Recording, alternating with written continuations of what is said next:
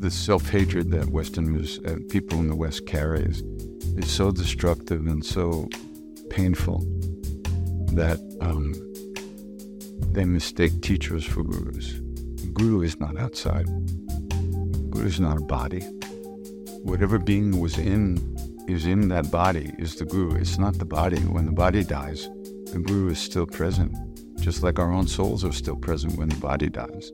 Before we jump into this episode, I'd love to invite you to join this candid spiritual community to hear more conversations that will help you become happier, healthier, and more healed. All I want you to do is click on that subscribe button because I love your support. I love seeing all the comments pouring through, all the love pouring through, and we're just getting started. I can't wait to go on this journey with you, whether you're a spiritual seeker or you're just curious about the topic. And we really hope that our conversations will provide you food for thought and inspiration for your own spiritual journey. So join us for honest, candid discussions about spirituality for soul's sake.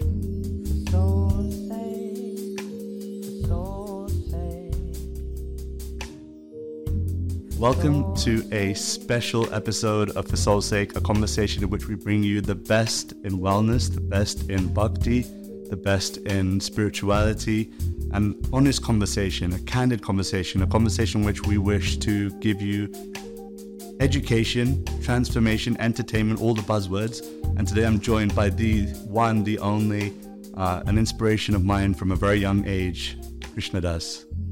Thank you so much for being here. I don't think I need to say anything that needs to introduce you any further, but thank You say we can also give people acid reflux. help. I mean, I'm, I'm just deeply honored to be with you. Thank you so much for doing this. Good to see you. What are your thoughts on Bhakti Fest this year, coming No, back it's from COVID? nice. Very nice. They can only just turn the heat down a little bit. That would make it easier, but it's beautiful. It was very nice. Nice time. God, if you're listening, turn the heat down a little bit. Indians don't even fare so well in this Yeah, weather. especially because I'm doing a workshop later in the middle of the day. Wow. Well, let's what happens.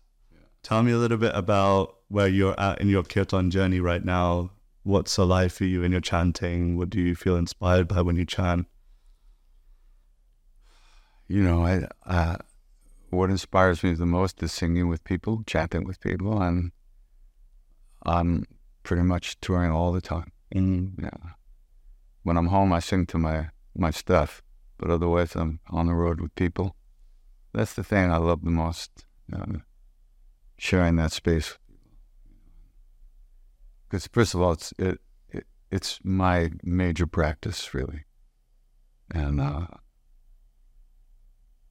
and you know, uh, many years ago, my guru made me the pujari of a Devi temple, Vindhyavasini Durga Devi, Vaishnavi Devi, for a short time, in order to piss off his other devotees. so, so what I did was I was pres- giving out the prasad, the charanamrit. So what I'm doing now is that's exactly the same thing. Just it's in the sh- in the shape in the form of the name, but I'm still distributing. So that's what a way I look at it, you know. And and uh, it's all His blessings. So blessings of the Lord. Entering into this lifestyle myself and trying to do the circuits and do all the festivals across the world, it's no easy feat. And uh, someone that's been doing it for so long can only be commended. It must be clear that you feel, I mean, from my perspective, it's a blessed life. I mean, you feel the blessings, you must be feeling blessed every day to be doing something like this. Well, for me, it was either this or pumping gas. You know, Oh, really? It's probably my two options in life. So this has been great. Sure, it's a one. It's a great blessing, and uh, you know that by by His grace, it's all by invitation. We don't have any PR. We don't have any agents. We we don't. I could sing three times a day in a different city in every day of the year. Yeah, if I could. I mean, which how wonderful is that? You know, I mean, you can't you can't create that with your own mind. You know, it's it's it's all blessings really, Mm. and um, I just trying to keep up with it. Yeah. One of these days, you know, you know, as they say, uh, as one of my friends says, they're firing on our regiment. you know, it's like the other friend, uh, Zen master friend of mine says, you know, we're working ourselves to the front of the line, you know, but I'll keep doing it as long as I can. That's for sure. Well, the challenges that you face doing it? Because it's it's almost a 365 affair. It's not something that's seasonal, as far as I know of your schedule. It's it's constant. Yeah, but at this point in my life, really, it's that's all I do. So it's very simple. Um, you sing, you pack, you travel, unpack, you sing, you pack, you travel, you unpack. No Like being in an ashram. yeah. When I'm home, that's where the challenges are. You got to go to the doctors. You got to pay the bills. You got to clean the house. You got to do all that shit. But on the road, there's nothing. It's like being in a temple. Wow. The, the challenges, of course, come with traveling a little bit, but otherwise, it's just wonderful. Do you have any words of advice for someone that is looking to live that kind of lifestyle, that yearns for that lifestyle, even is in that lifestyle currently and trying to navigate it? Don't think you're doing it because you're not. If you have the blessings to be able to chant the name by yourself or with other people, it's all blessings. It's all the grace of the saints. You uh, allow it to happen through you. Don't don't be the doer. Don't identify with that. That's asking for trouble. Mm. That's where the challenger would be, with our own egos, you know. But if we just go with the flow and uh, accept things as they come to us, where's the challenge? Challenge is just remaining present and open and available, with our hearts available. That's one thing I really admire about you is that, um, anyway, from the perspective you can maybe fill me in on what it's like living that, but from the external, when I'm watching your lifestyle and, and observing from all the things that I see that you're doing, is the simplicity with which you're doing it and the conviction that you feel that it's not that you're doing, it's, it's not being in the doer mode.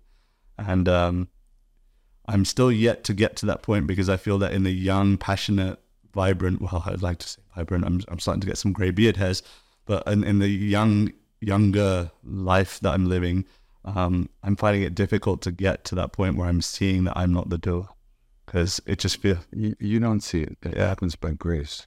right? You just keep repeating the name. That's your job. Your job is just to repeat the name and sing the name. It's not to manipulate your emotions or anybody else's emotions. It's not to get anybody else off. It's not even to get yourself off. You just pay attention to the sound of the name. That's all that's required. From my point of view, I mean, there are other lineages that teach and share it, that these practices in other ways. Fine. I just do it the way it developed for me naturally. Uh, my guru liked to hear the chanting, so we chanted. There was no, there was no, you didn't have to believe anything. There was nothing to join. You know, we're human beings. We already joined. That's it. One family, and and and that's the story. So when the simplicity thing is just, I, like I said, it was either this or pumping gas. Very simple. Mm, I don't. I share the practice the way I do the practice. I don't. I just simply try to stay with the sound of the name, and the, the name brings you deeper. The grace brings you deeper. You don't go deeper by your own effort. You go deeper by releasing your your your ambition and your anxiety and your greed for this or that. You greed for experiences. Ego can't do anything. But Ramana Maharshi said, who was a very great saint, he said, asking the ego or the mind to kill the mind is like asking the thief to be the policeman. There'll be a lot of investigation, but no arrest will ever be made. So that's why you sing, you chant, you just stay with the name. And it's really, it's really the name chanting us. We think we're doing it, but once we ripen more, as we ripen more, and more practice and more, more surrender, we start, because it's just thoughts that are coming. I'm doing this. The feeling of being the doer is just a thought. Mm. So the more time you spend with the name, the less thought comes. And then finally that thought doesn't come. And it's not like, oh, now I know I'm not the doer. It's just that the thought doesn't arise of being the doer. And you're just simply present. Because it's our expectations that cause the trouble. We think button will push this button, then we'll have that experience, and then we'll understand this. No, no. The whole thing will disappear like clouds. They just disappear. And the sky shines. It's always there. Mm-hmm. so, but it takes, it's a ripening process, really. That's how I think about. Um, I mean, other, there are other ways of approaching it with visualization and understanding and learning and all that stuff. But, you know, that's not me. Keep it simple. Just the name. It's good. I mean, if people, everybody has to use whatever they want and whatever appeals to somebody, that's the way you do it. Not a one size fits all model. Yeah. Yeah. You spoke about Guru very briefly there and the grace of Guru. And uh, we live in an age now where more and more people are refuting authorita- authoritative testimony and uh, even the word uh, or the phrase, uh, Guru is dead.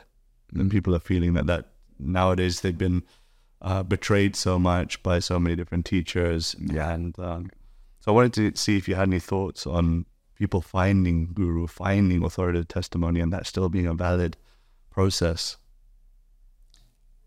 Well, you know, there's a lot of ways to talk about that. But first of all, guru is not outside. Guru is not a body. Whatever being was in is in that body is the guru. It's not the body. When the body dies, the guru is still present, just like our own souls are still present when the body dies. But a guru knows what what this is. The guru is awake. The guru is fully present, fully alive, fully oneness, one with the universe. So there's no for the guru. There's no identification with the body, but we identify with our bodies. So we see that body and we think that's the guru. So Westerners are very the self hatred that Westerners and uh, people in the West carry is, so destructive and so painful that um, they mistake teachers for gurus. Teachers are people who have desires like everybody else. They might have something to teach, but a guru doesn't teach. Mm.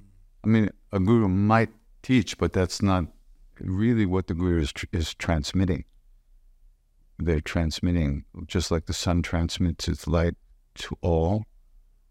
And some plants grow faster than others. Some plants don't grow. Some, but the transmission is always there. So, the intellectual learning can possibly open us up to accepting and deepening with that transmission, but it might not. It might just get us stuck in our heads. My guru just never, he never taught. You know. he said, "Love everyone, feed everyone, remember God." Simple, you know, and that I'm, we're still working on that. You know, that's that's the hardest thing, you know. And um, but he did, he you know, and he spoke very rarely. He said, you know, through the repetition of the name, everything is accomplished. And this is someone who knows what he's talking about. That's what he told us. Everything is accomplished. But if we really believe that, if I really believe that, I wouldn't be talking to you. I'd be in a closet repeating the name somewhere, you know. Right. But it's that's the karma of the situation. That's the ripening process. Those karmas and those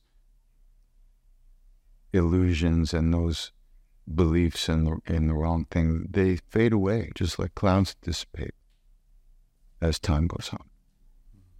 You know, I, if anybody requires you to says you have to believe in me to join this group, you know, run in the other direction you know, as fast as you can. It's a good discernment point. yeah. Oh my goodness. You know, if you look in the mirror, there's your guru looking out of your eyes. In fact, when my guru did leave the body, I was very distraught. I was, it, I was because I was so attached to his body. Of course, I had felt him for years before I came to India. After I met Ram Dass, that's when I first felt Maharaj's presence Neem Karoli Baba. Mm. But when I saw him, first time I saw him, I went like, I've been feeling him everywhere with me, like this, everywhere. And I looked at this body and I thought, how does that all fit in there? You know, I'm just like, I don't get this. It was like a freak your ground switch. It was like, but as time went on, I became more and more attached to the body and being with him. And he kept me there for a long time, kept me two and a half years. and then he sent me away. But it had to be. I needed to get attached to that in order to let go of other attachments. And he knew what he what he was doing with me. He was running the show, of course. So, but the thing is, for for most Westerners, we don't believe in ourselves. So we're always looking to believe in somebody else, something outside of us. Because we don't hate, we love ourselves. We hate ourselves. Mm. We judge ourselves. We don't feel worthy of love. So we're looking for somebody to tell us we're okay and pat us on the head.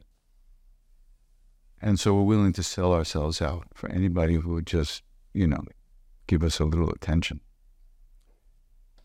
And that's why the situation is what it is. The guru, God and self, capital self, are not different. And and that's what it's it says that everywhere. All the all the shastras and all this all the the books and everything. Guru, God and self, not different. But what is the real self? We don't know. What is God? We don't know. And what is Guru? We don't know. If we knew one thing, we would know everything. So it's it's it's sad that people feel that way. And of course it's sad because it means they're they're not gonna find what they're really looking for. Not that they have to join anything, certainly, but they have people have to learn to give themselves a break. They can't depend on other people like that.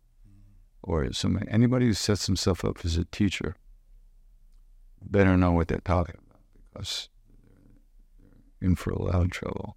Yeah, there was one instance where I remember uh, we went to. I was in India, and uh, my spiritual teacher was sitting in front of me, and he was addressing a, a, kind of a queue system of people that had come to just address and to speak with him to get different advices. And he turns around to me and my friend that was sitting together. We were assistants and, and, and serving. And he turns around and says, "I pray this life never comes for you." Because, and I read so much into that. I was thinking about that so much, but I was like, "Oh, but isn't it good, like to serve in this way?" I think that the, the the point he was making was, you know, it's a responsibility. It's uh, it's not to be taken lightly. That's true. Is that our friend? My friend you're talking about? A friend. he's he's he's so wonderful. He's so great. Yeah. Yeah. But um, yeah, you know, uh, the idea of responsibility is it's on one hand I understand what he's saying because I know him and I know how he feels and how Mm. virtuous he is and how much he cares about other people. My responsibility is to give myself to the practice as much as I can when I'm with people, when I'm singing with people. Yeah. And I, I don't feel, you know, I'm, I'm not, I don't see myself as a teacher or a guru or anything like that. And I refuse, I totally refuse to even go there, which makes my life a lot simpler. And people always write me, well, I want to join your group. What group? well, you want to come watch TV with me? Come on, yeah, it's okay. That's the only group I got. You know, really, I don't. That that saves me from a lot of bullshit. You know, uh, which I don't want to deal with. But at the same time, I really do give myself fully to what I'm doing, as fully as I can. You know, so it's three percent of my usual two percent. I loved what you spoke about the uh, guru being within the Chaitya guru, the the inner teacher, and I think that uh, so much of the life in which we live in the Western world is an influence on top of an influence on top of an influence. It's so difficult to hear that inner voice, the inner intuition, the inner knowing. The um, where would someone start to try and hear that more? Yeah, The problem is we don't trust ourselves. For me, I always tell people I think the whole spiritual path is learning to trust yourself because it's within us that all those openings are going to happen, that all that awareness, that all that love has to arise within us. And that's where it, if you have it, you know, where is where do you feel the love? Over there? No, you feel it in here, mm. in our own hearts. But because we don't trust ourselves, we don't allow those experiences to manifest and we don't trust other people either. Because when you really trust yourself, then what other people do doesn't really affect you that much, whether they like you or they don't like you. You know you're doing what you should be doing, they don't like it, fine, don't come. Yeah. Come on from me. You know? I had there was a woman in Germany who we did we're doing this workshop. Said, I don't understand so much English. Could you? You know, I said, look, you, here, here's a free pass to the concert. Come tomorrow. See you later. Yeah. it was funny. I mean, this trusting ourselves, trusting others is, is a big thing. Like, I'm certain I'll probably get heat for even doing this interview because there's so many different people of different traditions saying that, you know, that, that no, stay within your own cult and your own clans and your own tribes. And uh, hey, my name is Krishna. yeah, yeah, I know you. You probably will, but that's okay. People can. They're allowed to be stupid if they're Right. stupid. I love that. I wish I was uh, old enough to be able to get away with saying that too. Uh, yeah, I'm. I'm old enough No, no, that's not what I meant. for sure. I'm definitely old enough to get away with stuff. No problem. Uh, Yeah, yeah. how do you see? Do you think it's necessary that there there be different groups and different traditions, and you know, or do you think that the view, vision for the future should be that we unite, or that only certain people will get it? The future is really big. Time is huge. Right. This is one little blip, one moment, and in an infinite space, vast space. Ultimately, of course, we're, all, we're already, there's only one of us in the universe. That's the true self, the true being. But everybody has their own path, everybody has their own karmic configuration. Everybody has their own stuff to live through. It's perfectly fine that there's all these different lineages all these ways to be in that love and find that love. Of course, it's okay. Um, and you know, also they do say that th- these are the dark ages. This is the Kali Yuga, the dark ages where the light is buried very deeply. As a result, people hate each other. Yeah. People fight in the name of love. People kill each other. In the name of love. Yeah. What to do? You know, th- all we can do is clean our rooms, clean our hearts, and be the best human beings we can. And in order to do that, one has to do spiritual practice. That's the only thing that's going to save us. Whatever that means to you, whatever that means to you, whatever it means to you. Nobody can tell you what to do. And if they do tell you and you believe it, are you believing them or are you believing what you feel? You're believing what you feel.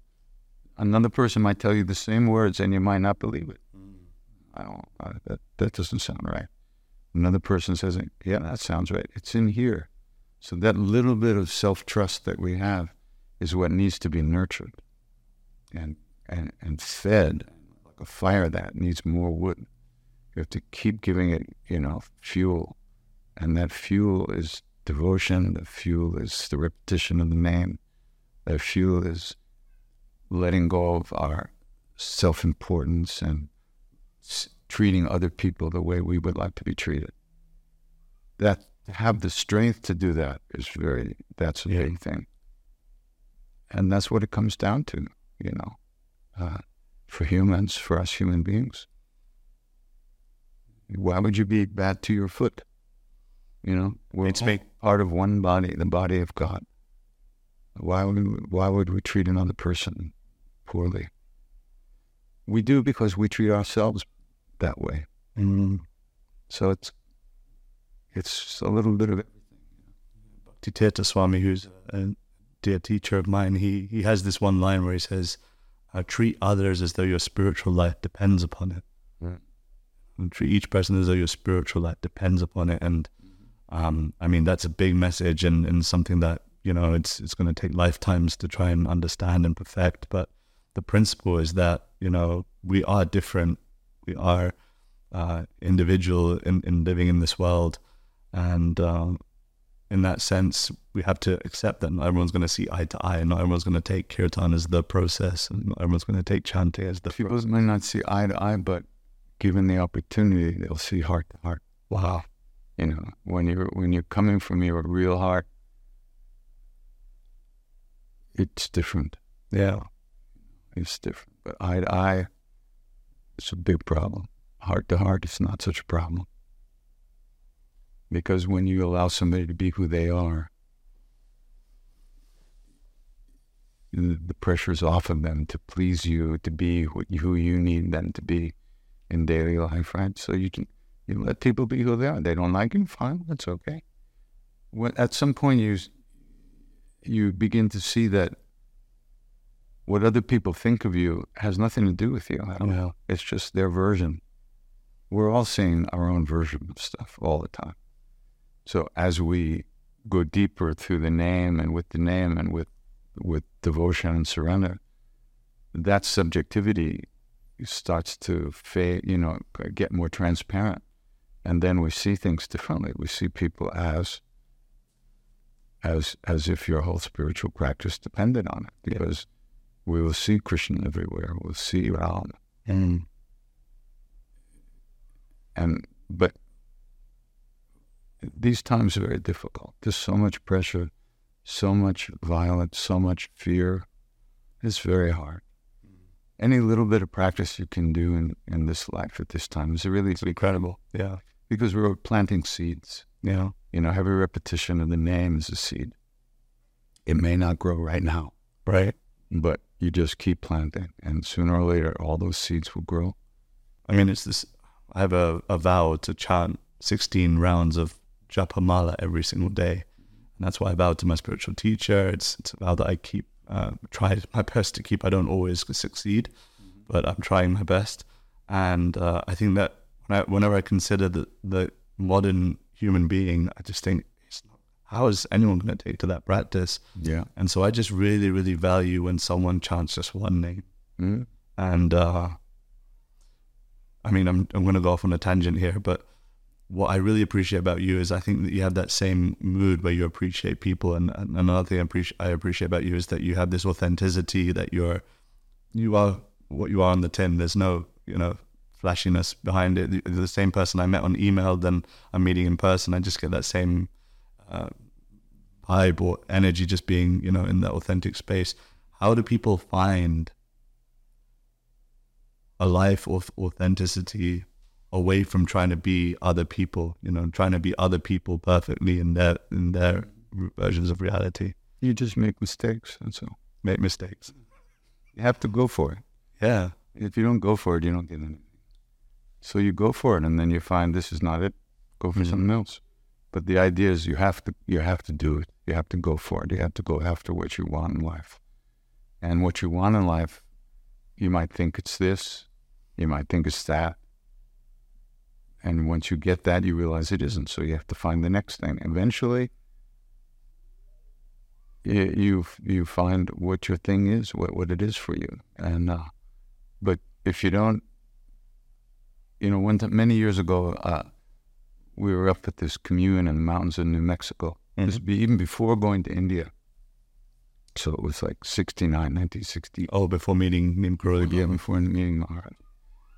So we heard that there was this uh, artist from New York who lived down the mountain a little bit, who had been to India and knew how to meditate. Whoa, somebody knows how to meditate. Wow. So a few of us went down to see him.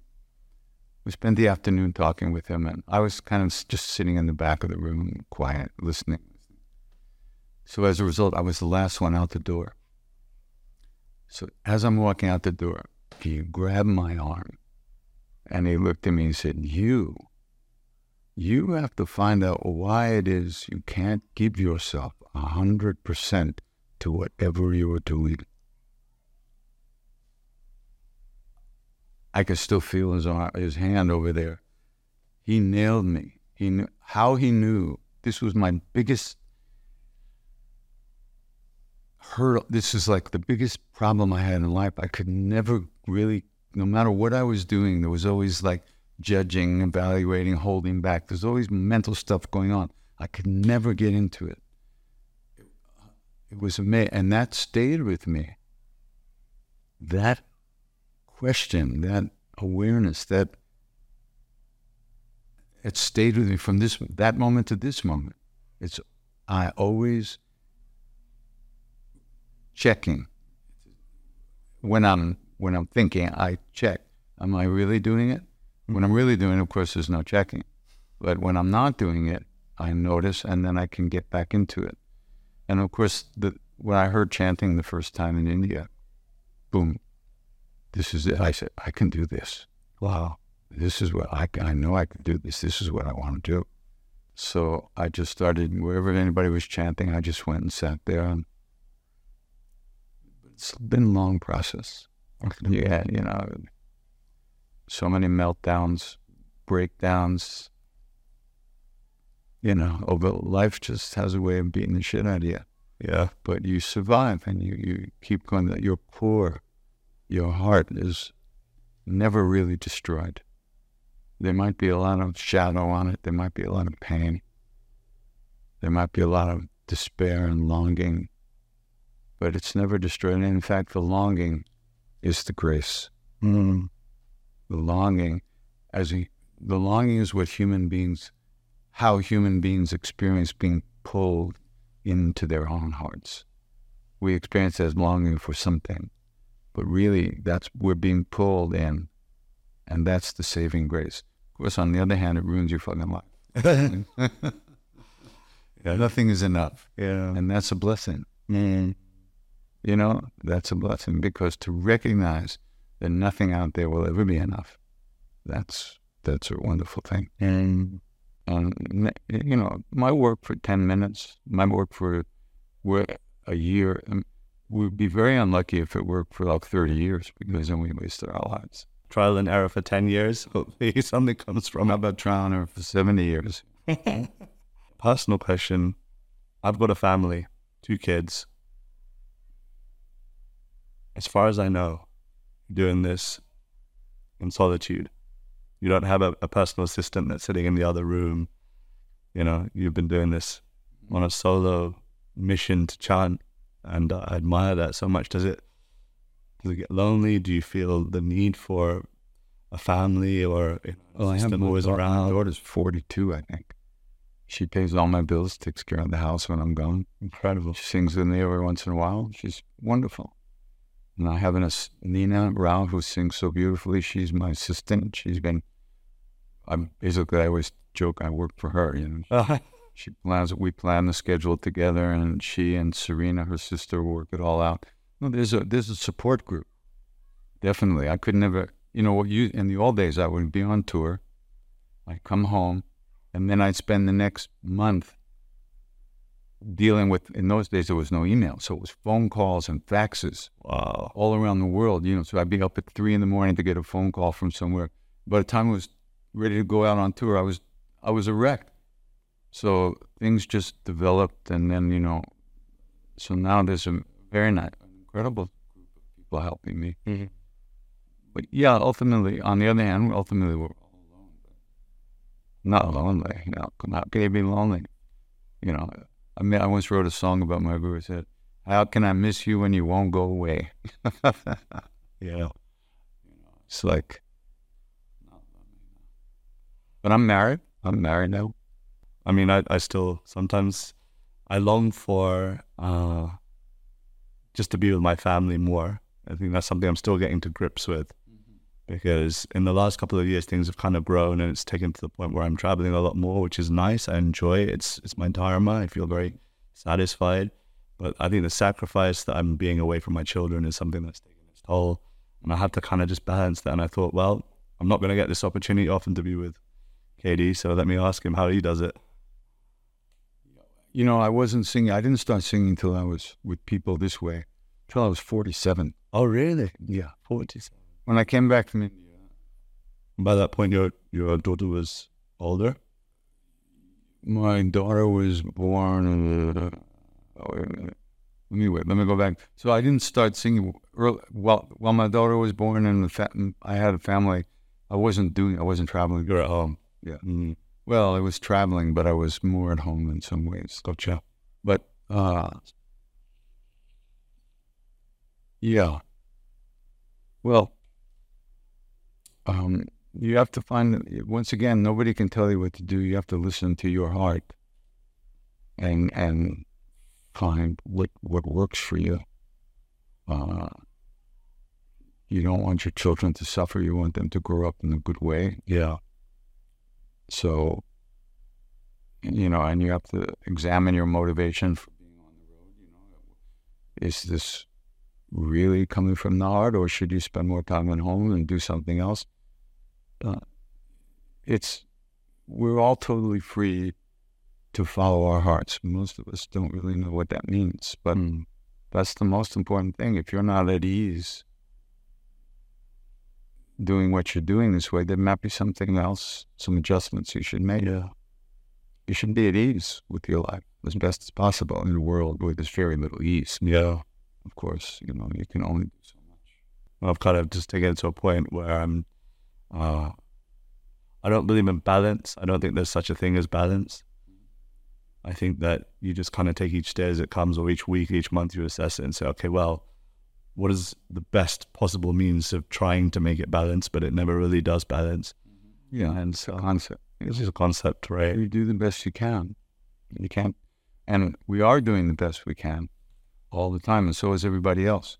If they could do better, they would. If we could do better, we would. Better in the sense of being more, whatever, more kind, more compassionate, more open, more present. You know, uh, more in the flow. But uh, yeah, know, you just do the best you can. I wanted to ask, do you keep a finger on the pulse about the future of, Kir- of Kirtan and the culture of Kirtan going into the future? And do you have a vision for it? Do you feel like this is how it should be into the future? Do you have a desire for how it should kind of propagate going forward for the next 50 years, 100 years? I don't know what's going to happen. And what are you kidding? Every time I sit down, it's a new experience. I have no idea. I never think about that. That's that's not that's above my pay grade. Wow. That's for somebody else to worry about. You know, who knows? We nobody knows what's going to happen. Somebody could push a button and the whole world could blow up now. So our job is to do the best we can each moment. Mm. Future is the future. The present is all we have. Uh, uh, we present is the only thing we, we could possibly have a vote in. The past is already done. Future's not here. How do we live now? Mm. So how we live now will have a lot to do with what happens in the future, but still it, it has to do with now. What are we what seeds are we planting now? If we're worried about the future, if we're projecting about we think that kirtan should be this way, you know, in 20 years from now, in years from now there might be no humans left. That's that's we don't know. We have now. That's all we have. And most of us don't even have a vote now. How we feel, how do we, because we live in reaction mode all the time to everything. So we don't even vote over our own feelings. Let's get that. You know, let, let's get it, let, so we can be more kind, more compassionate, more loving, so we can be closer to that, to the one. But for that, we have to, we have to let go of a lot of stuff. It's not easy. This has been an incredible conversation. I really enjoyed it. I want to close off with some quick fire questions. You up for doing that? One word, one sentence. Brain doesn't work very fast, but Don't worry. fire away knock me out, you know. Question number one. What's something you're curious about right now in your life? in my life.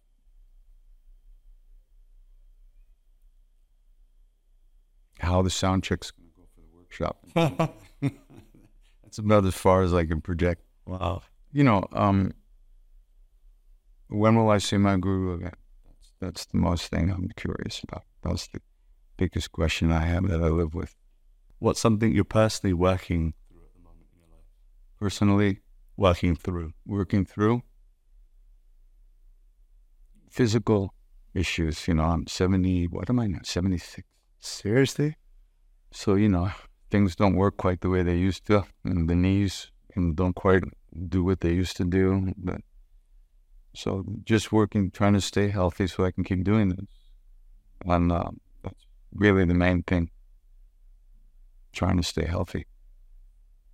You know, and looking for Cheerios in every country I go to. Cheerios. Oh wow! I should have brought you a box of Cheerios. Next time, we, next time we meet, I'll bring you a box of Cheerios from London. That's London, yeah, okay. English Cheerios, okay. Okay, not that good, huh? Icelandic Cheerios are very good. Really? What makes them good?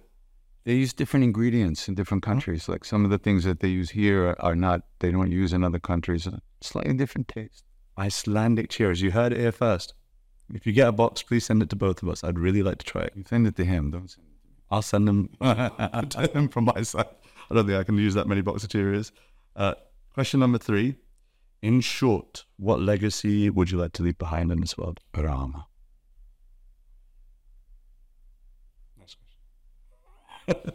Question number four.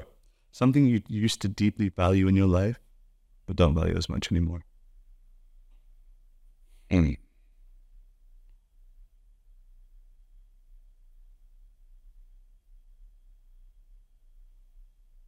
I don't know. Something that used to deeply value in my life.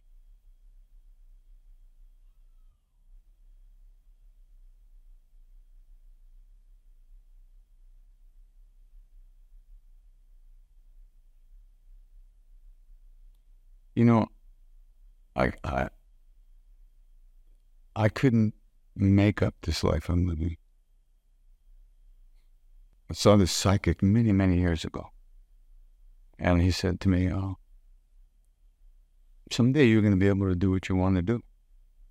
And at that point, I thought, what is he talking about? You know, because I was doing all these things, my family, I having to take care of the family and make money and do all this shit. And here it is.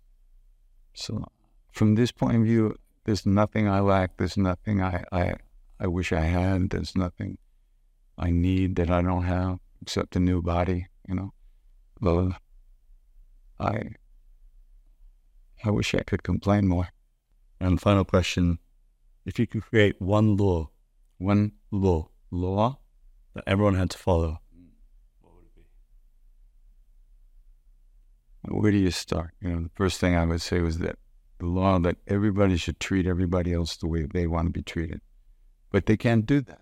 You can't make people do that. First, they have to treat themselves the way they want to be treated, really. And people can't do that. So, how can they do So, if there was one law, you know, do unto others as you would have them do unto you.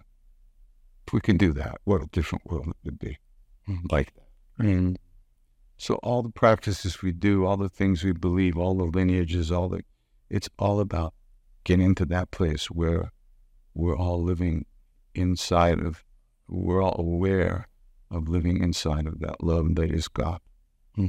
So that for me personally is it, it touches a nerve because uh, when I was a child, um, in in in the UK we have these things called assemblies at the beginning of a school day where we sing hymns. I don't know if they still do it anymore. You know, countries are becoming more and more secular. we're Christian soldiers, like that kind of stuff. Yeah. I mean, I was brought up in a Hindu background and I didn't really have any practice with sadhana, but that was kind of like my sadhana. Like I would go and all the other kids would just mime or really not be interested. But I used to like it. I used to like it. And there was this one song I remember that used to sing about treating others as though you wish to be treated. And uh, I just, it was one of those life mottos that I just, it's kind of, how to say, scorched into the heart. It's there. I, I, I still appreciate it. And people treat me. So that personally touched the nerve. Thank you for reiterating that. I, I back the law. I vote for the law, if that's allowed. Um, thank you so much for your time, for your presence, for your um, My yeah, for being so kind upon me and this wonderful podcast to to share your time and for each and every one of you that's been listening and watching. I hope that there's been value for you. In fact, I don't even hope. I know there will be value. Please drop us a comment, send us a question, send us some thoughts on what your reflections were from what uh, Krishna shared in this wonderful episode. And uh, please share this conversation further. Share it with a friend, a colleague, share it with your neighbor, share it with the dog down the road, whoever will listen, anyone that's going to lend an ear, because this these conversations are truly, uh, in my opinion, and I think many people who are listening to this podcast feeling that this is a conversation that can transform people's lives. There's so many practices that are shared on these conversations that I think will really help to transform your life for the better. And so, with that, having said that, thank you all so much for watching and being with us today. See you on the next episode of The Soul's Sake. Haribol. If you loved this episode, you'll absolutely love my interview with Londrelle on finding God in the present, being here, being now. Go check it out. The best advice to be here, be now. It's like it's it's all here and you can't escape it. Yeah, right. The worst advice is be here, be now. It's all here and you can't escape it. And so you take the good with the bad and just be here. At the end of the day, just be here. It works both ways. Yeah. But it works for the greater good. Beautiful.